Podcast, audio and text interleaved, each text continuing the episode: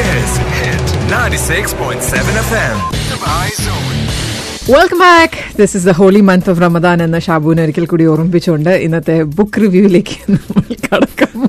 ഷാബുവിനെ നേരത്തെ തന്നെ അറിയാലോ, പ്രത്യേകം ഓർമ്മിപ്പിക്കേണ്ട ഓർമ്മിക്കേണ്ട ആവശ്യമില്ലല്ലോ അല്ലേ? ഓക്കെ, അപ്പോൾ അങ്ങനെ വേറെ വെനസ്ഡേ അറിയാലോ, വെനസ്ഡേസ് ഷാബു എത്തും ഒരു പുസ്തകവും പരിചയപ്പെടുത്താനായി. കഴിഞ്ഞ ആഴ്ച നമ്മളോടൊപ്പം തസ്വി ഉണ്ടായിരുന്നതുകൊണ്ട് we could not have a book review. പക്ഷെ ഇവിടെ നമുക്ക് അപ്പോൾ ഒരു മെസ്സേജ് വന്നിട്ടുണ്ടായിരുന്നു, നിങ്ങൾ ദയവ് ചെയ്ത് ബുക്ക് റിവ്യൂ മാറ്റി വെക്കരുത്, കാരണം ഒരാഴ്ച മുഴുവൻ ഞാൻ കാത്തിരിക്കും ഷാബുവിന്റെ ആ പുസ്തകത്തിന്റെ റിവ്യൂവിന് വേണ്ടിയിട്ട്. ആ വ്യക്തിക്ക് വേണ്ടി ഇന്നത്തെ ബുക്ക് റിവ്യൂ നമ്മൾ ഡെഡിക്കേറ്റ് ചെയ്തിരിക്കുന്നു, സമർപ്പിക്കുന്നു അല്ലേ? കഴിഞ്ഞ പ്രാവശ്യം എടുക്കാൻ വെച്ചിരുന്ന പുസ്തകം തന്നെയാണ് അത് ഇക്കുറി നമ്മൾ അവതരിപ്പിക്കുന്നു. പുസ്തകത്തിന്റെ പേര് തൊട്ടപ്പൻ എന്നാണ്. ഓക്കെ, ഒരു കഥാസമാഹാരമാണ് ഫ്രാൻസിസ് നൊറോണ എഴുതിയത്.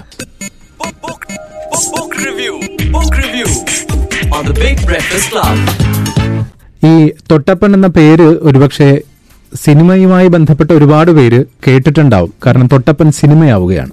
നമ്മുടെ വിനായകനാണ് അതിലെ പ്രധാന കഥാപാത്രത്തെ അവതരിപ്പിക്കുന്നത്.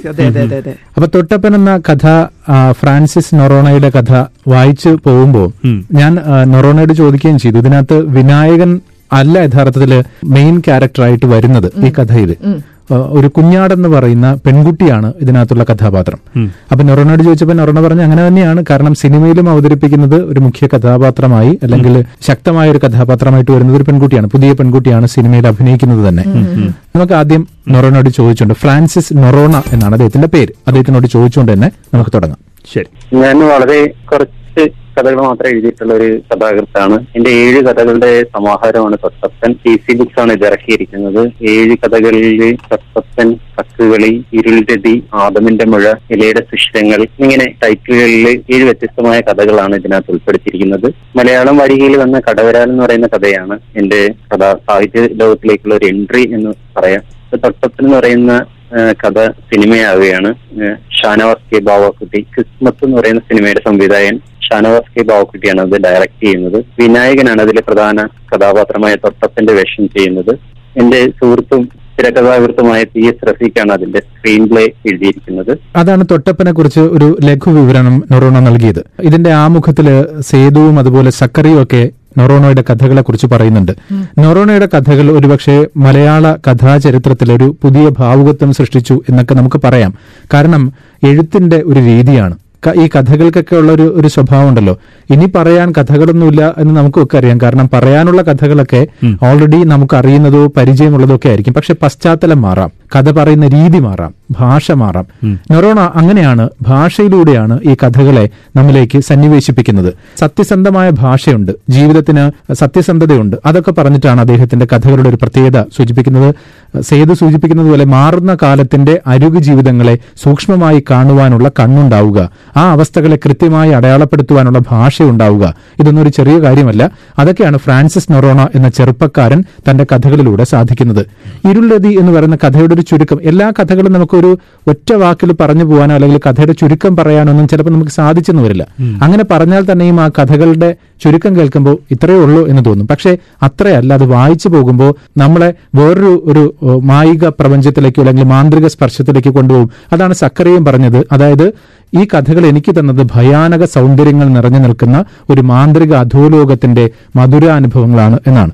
ഇരുൾ രതി എന്ന് പറയുന്ന ഒന്നാമത്തെ കഥ പറയുന്നതേ ഉള്ളൂ, ഒരു പ്രായം കഴിഞ്ഞു, പക്ഷേ ഒരു സർക്കാർ ജോലി വേണം, സർക്കാർ ജോലിക്ക് വേണ്ടിയിട്ട് പി എസ് സി പഠിക്കണം, പി എസ് സി പരീക്ഷയ്ക്ക് പഠിക്കണം.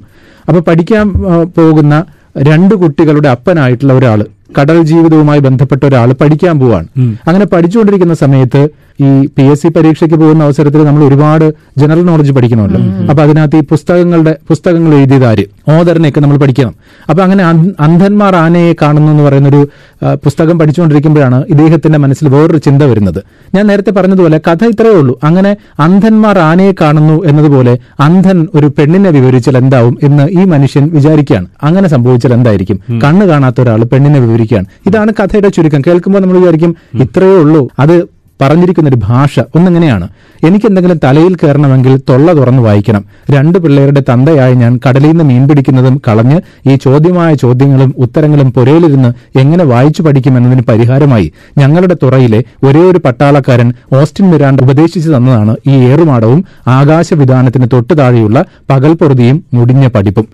പഞ്ഞുമരത്തിന്റെ പച്ച മേലാപ്പിന് കീഴെ കെട്ടിത്തൂക്കിയിട്ടിരുന്ന മുളം തട്ടിയിലെ ചണച്ചാക്കിൽ കിടന്ന് ചോദ്യപുസ്തകം വായിച്ച് കണ്ണു പൊളിക്കുമ്പോൾ ഞാൻ കമിഴ്ന്ന് കരയിലെ കാഴ്ചകളിലേക്ക് ഇറങ്ങും എന്നിങ്ങനെ വേറൊരു ഭാഷ അവതരിപ്പിക്കുകയാണ് ഇരുൾ രതി. അതിനകത്ത് നേരത്തെ സൂചിപ്പിച്ചതുപോലെ അന്ധൻ ഒരു പെണ്ണിനെ വിവരിച്ചാൽ എങ്ങനെ ഉണ്ടാകുമെന്ന കൗതുകത്തിന് പിറകെയാണ് ഈ കഥ പോകുന്നത്. രണ്ടാമത്തത് കടവരാൾ എന്ന് പറയുന്ന ഒരു കഥയും ഇതുപോലെ തന്നെയാണ്. അതായത് സെക്യൂരിറ്റി ജീവനക്കാരനായിട്ടുള്ള പ്രകാശൻ എന്ന് പറയുന്ന ആള്, അദ്ദേഹത്തിന്റെ ഭാര്യ ചിമിരി, ചിമിരിക്ക് ഒരു ടെക്സ്റ്റൈൽസിൽ ജോലി കിട്ടുന്നു. അവരുടെ പെൺമക്കളും ഉണ്ട് വീട്ടില്. ഈ കുടുംബത്തിന്റെ ഒരു പശ്ചാത്തലത്തിൽ പറയുന്ന കഥയാണ് രണ്ടാമത്തെ കഥയായ കടവരാൾ. ഞാൻ ആവർത്തിക്കുകയാണ്, അദ്ദേഹത്തിന്റെ കഥകളെ ഒരുപക്ഷെ നമ്മൾ വായിച്ചു പോകുമ്പോൾ ആ ഒരു അവസരത്തിൽ നമുക്ക് തോന്നുന്നൊരു കാര്യം, നമുക്ക് പരിചിതമായ കഥകളാണ് പശ്ചാത്തലമെന്ന് തോന്നും, പക്ഷെ അത് പറഞ്ഞിരിക്കുന്ന ഭാഷയാണ് വ്യത്യസ്തം. കക്കുകളി എന്ന് പറയുന്ന കഥ ഏറെ ശ്രദ്ധേയമായ ഒരു കഥയാണ്. അതായത് കന്യാസ്ത്രീയാകാൻ പോകുന്ന ഒരു പെൺകുട്ടിയുടെ കഥയാണ് പറയുന്നത്.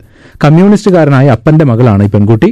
ദാരിദ്ര്യമാണ് ഒട്ടുമിക്ക പെൺകുട്ടികളെയും ഇങ്ങനെ ഈ കന്യാസ്ത്രീയാകാൻ വേണ്ടി പ്രേരിപ്പിക്കുന്നത് എന്ന് ഈ കഥയിലും പറയുന്നുണ്ട്. മഠത്തിലെ ഇരുട്ടിൽ നെഞ്ചിലേക്ക് നീളുന്ന കൈകളെ എതിർത്ത് തോൽപ്പിച്ച് വീണ്ടും ജീവിതത്തിന്റെ പച്ചപ്പിലേക്ക് തിരിച്ചു വരികയാണ്. അതായത് കക്കുകളി എന്ന് പറയുന്നൊരു കളി ഓർമ്മയുണ്ടാവും. കക്കുകളി നമ്മുടെ നാട്ടിലൊക്കെ ഇങ്ങനെ കളം വരച്ചിട്ട് അതിനുള്ളിൽ ഒരു ഓടിട്ട് ഓടിൽ അതെ എന്ന് പറയും. അപ്പൊ അങ്ങനെ ഒരു കക്കുകളി. ഇതിന്റെ തുടക്കം എങ്ങനെയാണ്? അന്നത്തിൽ ഒളിപ്പിച്ച കൊളുത്ത് കാണാതെ ആർത്തി കാണിച്ചവയുടെ കരച്ചിലാണ് കാതിൽ, വെള്ളത്തിൽ കരയുന്നവയുടെ കണ്ണീരും ഏങ്ങലും അറിയാൻ പറ്റുവോ? എനിക്കിതിനൊരു സമാധാനവുമില്ലായിരുന്നു. കണ്ണടച്ചങ്ങനെ മുന്നോട്ട് കുന്തിയ കാൽ കക്കകളത്തിലെ മുള്ളേൽ ചവിട്ടി തോറ്റു നിൽക്കുമ്പോഴാണ് അക്കരയെന്ന് അമ്മയുടെ നീട്ടിപ്പിടിച്ച കൂവൽ. നടാലി, മഠത്തിൽ അമ്മമാര് വന്നേക്കണ്. കൂട്ടുകാരിയോട് പിന്നെ കാണാൻ ഒരു കണ്ണാട്ടം കാണിച്ച് കമ്പോടും പുളിങ്കുരു കിഴിയും എടുത്ത് ഞാൻ പൊഴിയിലെ തെളിവെള്ളത്തിലേക്ക് തിമിർത്തു. പാവാടത്തുമ്പ് പൊക്കിപ്പിടിച്ച് കാൽവിരലുകൊണ്ട് വെള്ളത്തിനടിയിലെ പഞ്ചാര മണ്ണിൽ പൂളുമ്പോൾ അമ്മയ്ക്ക് പിന്നെയും പറഞ്ഞു, കളിക്കാണ്ട് വെക്കം കേരടി എന്ന് പറയുന്നൊരു ഭാഷ. നമുക്ക് നെറോനോട് തന്നെ ചോദിക്കാം ഈ പശ്ചാത്തലത്തെ കുറിച്ച്. ഞാൻ എഴുതുമ്പോൾ എന്റെ ഒരു ജീവിതത്തിന്റെ ഒരു സമഗ്രത ആണ് എഴുതാനായിട്ട് ശ്രമിച്ചിട്ടുള്ളത്. ഇതുവരെ പറയാതിരുന്ന കുറെ കാര്യങ്ങൾ എനിക്ക് പറയണമെന്ന് തോന്നിയത് കൊണ്ടും എനിക്കതിനെ എന്റെ ഒരു വ്യക്തിപരമായ ഒരു മനസ്സിന്റെ ഒരു ചോദന എന്ന് തന്നെ പറയാം. അത് എഴുതി വായനാ സമൂഹത്തിന്റെ മുന്നിലേക്ക് കൊണ്ടുവരണമെന്ന് എനിക്കൊരു ആഗ്രഹം ഉണ്ടായിരുന്നു. അത് എത്രത്തോളം സ്വീകരിക്കപ്പെടും എന്നുള്ളതിനെ കുറിച്ച് എനിക്കൊരു ആശങ്കയില്ലായിരുന്നു. കാര്യം എനിക്ക് മുൻവിധികളൊന്നുമില്ല. കാര്യം ഞാൻ തുടക്കക്കാരനാണ്.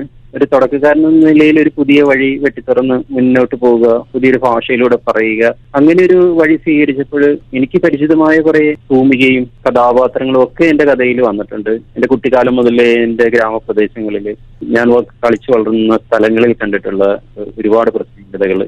അപ്പൊ അത്തരം കുറെ കാര്യങ്ങളാണ് ഞാൻ കഥയിലൂടെ പറയാൻ ശ്രമിച്ചിട്ടുള്ളത്. നമ്മൾ ജീവിതത്തിന് എങ്ങനെയാണ് നമ്മൾ സമീപിക്കുക? നമുക്ക് ജീവിതത്തെ രണ്ട് രീതിയിൽ കാണാൻ പറ്റും. കാര്യം ഒരു ഉപരിപ്ലവമായിട്ടുള്ള ഒരു ജീവിതം, പിന്നെ ഇതിന്റെ ഒരു ആന്തരികതയിലേക്ക് പോയിട്ടുള്ള ഒരു ഇത് ഇത് രണ്ടും കൂടെ കൂടിച്ചേരുമ്പോഴാണ് ജീവിതത്തിന്റെ ഒരു സമഗ്രത എന്ന് പറയാൻ പറ്റുന്നത്. എന്റെ കഥകളിൽ പറയാനായിട്ട് മടിക്കുന്ന കുറെ കാര്യങ്ങൾ, ഇപ്പൊ പെണ്ണാച്ചി എന്ന് പറയുന്ന കഥയൊക്കെ എഴുതുമ്പോൾ എനിക്ക് അനുകൂലവും പ്രതികൂലവുമായിട്ട് ഒരുപാട് അഭിപ്രായങ്ങൾ വന്നിട്ടുണ്ട്. എന്തിന് ഇത്രയും ഹിബൽസമായ അല്ലെങ്കിൽ ഭയാനകമായിട്ടുള്ള കാര്യങ്ങൾ എന്തിനേയും നിങ്ങൾ കഥയിൽ കൊണ്ടുവരുന്നു? ജീവിതം എന്ന് പറയുന്നത് ഇതിന്റെ ഒരു സമ്പൂർണ്ണത, ഇതെല്ലാം ചേരുന്നതാണ്. ജീവിതത്തിൽ നമുക്കൊന്നും അടർത്തി മാറ്റിവെക്കാൻ മാറ്റിവെച്ചിട്ട് ബാക്കി ശേഷിക്കുന്നതെല്ലാം കൂടെ ശേഖരിച്ചിട്ട് ഇതാണ് ഇത് മാത്രമാണ് ജീവിതം എന്ന് പറയാൻ പറഞ്ഞ് പ്രസന്റ് ചെയ്യാനായിട്ട് ഞാൻ ഒരിക്കലും ആഗ്രഹിക്കുന്നില്ല. ജീവിതത്തിന്റെ ഒരു സമഗ്രത അതിനകത്തെല്ലാം ഉണ്ട്. അതെല്ലാം കൂടി ചേർന്നിട്ട് തന്നെയാണ് അദ്ദേഹം ഈ കഥകളി പറഞ്ഞിരിക്കുന്നത്. ഈ കക്കകളിയുടെ ഒരു ഭാഗം കൂടി ഞാൻ വായിക്കാം. അമേരിക്കൻ മാവും പാൽപ്പൊടിയും വാങ്ങാൻ അമ്മയുടെ വിരലെ തൂങ്ങി ചെല്ലുന്ന പ്രായം മുതലേ മഠത്തിന്റെ ഉള്ളു കാണാൻ എനിക്ക് കൊതിയായിരുന്നു. മാവിൻ ചോട്ടിൽ കൂനിക്കൂടിയിരിക്കുന്ന അമ്മമാര് വൃത്തിയും മെനയും പഠിപ്പിക്കുന്നതിനിടയിൽ കണ്ണട വെച്ച കന്യാസ്ത്രീയമ്മ മടിയിലിരിക്കുന്ന കിടാങ്ങളെ ഇടയ്ക്കിടെ തുറച്ചു നോക്കും. വേർത്തൊലിക്കുന്ന പിള്ളാരുടെ കരച്ചിലും അമ്മമാരുടെ അടക്കിപ്പിടിച്ച വർത്തമാനവും ഒക്കെ കേട്ട് അവരൊച്ചയെടുക്കുമ്പോൾ ഞാൻ അമ്മയുടെ സാരിത്തുമ്പെ മുഖം ൊളിപ്പിച്ച് മഠത്തിനകത്ത് നിന്ന് പാൽപ്പൊടി പാക്കറ്റ് ചുമന്നുകൊണ്ടുവരുന്ന മെലിഞ്ഞ ചേച്ചിമാരെ പാളി നോക്കും. അങ്ങനെ കക്കുകളി വ്യത്യസ്തമായ ഭാഷയിലൂടെ, വ്യത്യസ്തമായ പശ്ചാത്തലത്തിലൂടെ നമുക്ക് പരിചിതമായൊരു കഥ പറയുന്നതാണ്. ഇലയുടെ സുഷിരങ്ങൾ എന്ന് പറയുന്ന ഒരു കഥ എന്ന് പറയുന്നത് ഈ സ്കൂളില് പെൺകുട്ടികൾക്ക് നേരെ ചെല്ലുന്ന അധ്യാപകന്റെ കൈകളെ കുറിച്ച് സൂചിപ്പിക്കുന്നതാണ്. വേറൊരു ഇലയുടെ സുഷിരങ്ങൾ എന്ന് പറയുന്ന പേരിൽ തന്നെയുണ്ട് വ്യത്യസ്തത. അത് തലമുറകൾ തോറും വ്യത്യാസമില്ലാതെ തുടരുന്നു എന്നാണ് ഈ കഥയിൽ പറയുന്നത്. സയൻസ് ലാബിന്റെ ജനാലയ്ക്കരികിലെ വിയർപ്പിലൊട്ടിയ യൂണിഫോം ബ്ലൌസ്, സ്കൂൾ മുറ്റത്തെ പേരമരത്തിൽ തെറിച്ചു നിൽക്കുന്ന മുഴുത്ത പേരയ്ക്കകൾ, മാഗി ഞാനിതിന്ന് ഒരെണ്ണം പറിച്ചു തിന്നോട്ടെ, ആരെങ്കിലും കാണുവോ സാറേ എന്ന് പറഞ്ഞിട്ട് അവസാനിപ്പിക്കുന്ന കഥ. അങ്ങനെ തൊട്ടപ്പൻ എന്ന് പറയുന്ന കഥകളിലുടനീളം ഞാൻ നേരത്തെ സൂചിപ്പിച്ച പോലെ തന്നെയാണ് അദ്ദേഹം പറയുന്നത്. നമ്മുടെ നിത്യജീവിതത്തിൽ നമ്മൾ കണ്ടതോ കേട്ടതോ അല്ലെങ്കിൽ ഇന്നും ആവലാതിയായി നിൽക്കുന്നതോ, ടെക്നോളജി വളർന്നു, കാലം ഒരുപാട് മാറി എന്നൊക്കെ നമ്മൾ പറഞ്ഞാലും ഇതൊക്കെ ആവലാതിയായി നിൽക്കുന്ന കഥകളാണ്. അതിൽ ഏറ്റവും പ്രധാനപ്പെട്ടതാണ് തൊട്ടപ്പൻ എന്ന് പറയുന്നൊരു കഥ. അതായത് കക്കാൻ പഠിപ്പിക്കുന്ന തൊട്ടപ്പൻ തന്നെ ഈ കുഞ്ഞാടിനെ കക്കാൻ പഠിപ്പിക്കുന്നതാണ് കഥ പറയുന്നത്. കഥ ഞാൻ പറഞ്ഞ് അതിനെ വിശദീകരിക്കുന്നത്, കാരണം അതൊരു സിനിമയായിട്ട് മാറാൻ പോകുന്നുണ്ട്, കഥ അവസാനിപ്പിക്കുന്നില്ല. നൊറോണയുടെ ഈ ഭാഷയെക്കുറിച്ച് കൂടി ചോദിച്ചാൽ നമുക്ക് അവസാനിപ്പിക്കാം. ഈ സംസ്കൃത ഭാഷ എത്രത്തോളം ഉപയോഗിക്കുന്നു മലയാളത്തിൽ, അല്ലെങ്കിൽ സംസ്കൃത സംസ്കൃതത്തിലെ വാക്കുകൾ എത്രത്തോളം ഉപയോഗിക്കുന്നു, അങ്ങനെയുള്ളവരാണ് പണ്ഡിതന്മാര്, അല്ലെ അങ്ങനെയുള്ള ഭാഷയാണ് മലയാളത്തിലെ ശ്രേഷ്ഠ ഭാഷ എന്ന് കരുതി പോരുന്ന ഒരു സ്ഥിതിവിശേഷം ഈ അടുത്ത കാലം വരെ ഉണ്ടായിരുന്നു. ഇപ്പൊ കടൽ എന്ന് പറയുന്നതിന് സമുദ്രം, സാഗരം എന്ന് തുടങ്ങിയുള്ള ഒരു ഒട്ടനവധി സംസ്കൃത പദങ്ങൾ നമ്മൾ അറിഞ്ഞോ അറിയാതെ ഉപയോഗിക്കുന്നു. അതാണ് മികച്ച ഭാഷയെന്ന് നമ്മൾ തെറ്റിദ്ധരിക്കപ്പെട്ടു പോകുന്നു. പക്ഷെ ഇതൊന്നുമല്ല. തമിഴിൽ നിന്നും ഉത്ഭവിച്ചുകൊണ്ട് വന്ന ഒരു നാടൻ ഭാഷ, അത് പിന്നെ നമ്മളുടെ തീരദേശ ഗ്രാമങ്ങളിലും ഒക്കെ ഉണ്ട്. അതിനൊരു വല്ലാത്തൊരു സൗന്ദര്യമുണ്ട് ആ ഭാഷയ്ക്ക്. അത്തരം ഒരു പിന്നെ കാലഹരണപ്പെട്ടു പോയിട്ടുള്ള ഒരു ഭാഷയെ നമ്മൾ സമൂഹത്തിന് മുന്നിലേക്ക് വീണ്ടും കൊണ്ടുവരികയാണ്. അല്ലാതെ ഒരു പുതിയ ഭാഷ നമ്മൾ സൃഷ്ടിച്ചു കൊണ്ടുവരികയല്ല. ഞാൻ ഒറ്റ ഒരു പുതിയ വാക്കുപോലും ഞാൻ കണ്ടുപിടിച്ചു കൊണ്ടുവന്നിട്ടില്ല. ഉണ്ടായിരുന്ന മറഞ്ഞു കിടന്നിരുന്ന കുറേ വാക്കുകൾ, ഉപയോഗിച്ചുകൊണ്ടിരുന്ന കുറേ പദപ്രയോഗങ്ങളൊക്കെ അതിന്റെ ഒരു സൗന്ദര്യവും അതിന്റെ ഒരു ലാളിത്യവും ഒക്കെ കണ്ടിട്ട് അത് ഭാഷയിലേക്ക് തിരിച്ചു കൊണ്ടുവരാനായിട്ടുള്ള എന്റെ ഒരു ശ്രമങ്ങളാണ്. അതൊരു ഭാഷയുടെ ഒരു നവോത്ഥാനത്തിലൊരു പങ്കുകാരനാകുന്നു എന്നാണ് എന്റെ ഉള്ളിന്റെ ഉള്ളിൽ നിന്നുള്ളൊരു വിളി. അപ്പൊ അത് ഒരു പാർശ്വവൽക്കരിക്കപ്പെട്ടവരുടെ ഭാഷയായിട്ട് മാറുന്നുണ്ട്. ഭാഷയുടെ തനിമയിലേക്ക് മടങ്ങിപ്പോകുന്ന ഒരു വഴി കൂടെ ആവുന്നുണ്ട്. അതാണ് സക്കറിയ പറഞ്ഞത്. അതായത് മീനുളുമ്പും ചാരായത്തിന്റെ എരിവും ഭക്തിയുടെ പുകയിലും തെറിയുടെ നീറ്റലും നിറയുന്ന ഒരു നാട്ടുഭാഷയുടെ മുഖത്തടിക്കുന്ന മനുഷ്യ ഊർജ്ജം ഇവയിൽ നിന്നൊക്കെ പ്രസരിക്കുന്നു എന്നാണ് മനോജ് കൊറൂർ പറഞ്ഞ ഒരു വാചകം കൂടി പറഞ്ഞ് നമുക്ക് അവസാനിപ്പിക്കാം. ഇതുവരെയുള്ള കഥ പറയാൻ ആർക്കും പറ്റും, ഏത് രീതിയിലും കഥ പറയാൻ പറ്റും. പക്ഷേ ഒരു കഥ നമ്മളെ ഏതെങ്കിലും തരത്തിൽ നമ്മളെ മോഹിപ്പിക്കുകയോ ഭ്രമിപ്പിക്കുകയോ ചെയ്യുക എന്ന് പറഞ്ഞാൽ അത്ര എളുപ്പമുള്ള പണിയല്ല. ആദ്യം നമ്മൾ പറഞ്ഞു തുടങ്ങിയല്ലോ, കഥ നമ്മൾ കേട്ടത് തന്നെയാണ്. നമുക്ക് ഇനിയിപ്പോൾ പുതുതായി പറയാൻ വലിയ കഥകളൊന്നുമില്ല. പക്ഷെ അതെങ്ങനെ പറയുന്നു എന്നുള്ളത് മാത്രമേ ഉള്ളൂ അതിന്റെ പ്രത്യേകത. അത് സിനിമയും അങ്ങനെ തന്നെയാണല്ലോ, ക്രാഫ്റ്റിലാണല്ലോ. ഇന്നത്തെ കാലത്ത് പറഞ്ഞ കഥകൾ തന്നെ ആയിരിക്കും, പക്ഷെ അത് ക്രാഫ്റ്റിലൂടെ നമ്മളെ മോഹിപ്പിക്കാൻ പറ്റും. നൊറോണ അങ്ങനെ ക്രാഫ്റ്റിലൂടെ, കഥ പറയുന്ന രീതിയിലൂടെ, കഥ പറയുന്ന ഭാഷയിലൂടെ നമ്മൾ മോഹിപ്പിക്കുന്നു. മനോജ് കൊറൂർ പറഞ്ഞത്, ഉറക്കം തൂങ്ങിയ തലയും തഴമ്പിച്ച വിരലുകളുമായി ഇനി ആർക്കും ഒന്നും എഴുതാനാവില്ല. കാരണം ഈ കഥയൊക്കെ വായിച്ചു പോയി കഴിഞ്ഞാൽ കുറച്ച് പണിയെടുത്തേ നിങ്ങൾക്കൊരു കഥ പറയാൻ ഇനി സാധിക്കുകയുള്ളൂ. അങ്ങനെ ഒരു പശ്ചാത്തലത്തിലാണ്, അങ്ങനെ ഒരു ഭാഷയിലാണ് നൊറോണ പറയുന്നത്. ഭാഷയിലൊരു സത്യമുണ്ട്, പശ്ചാത്തലത്തിൽ ജീവിതത്തിൽ ഒരു സത്യമുണ്ട് എന്ന് പറയുന്ന കഥാസമാഹാരം.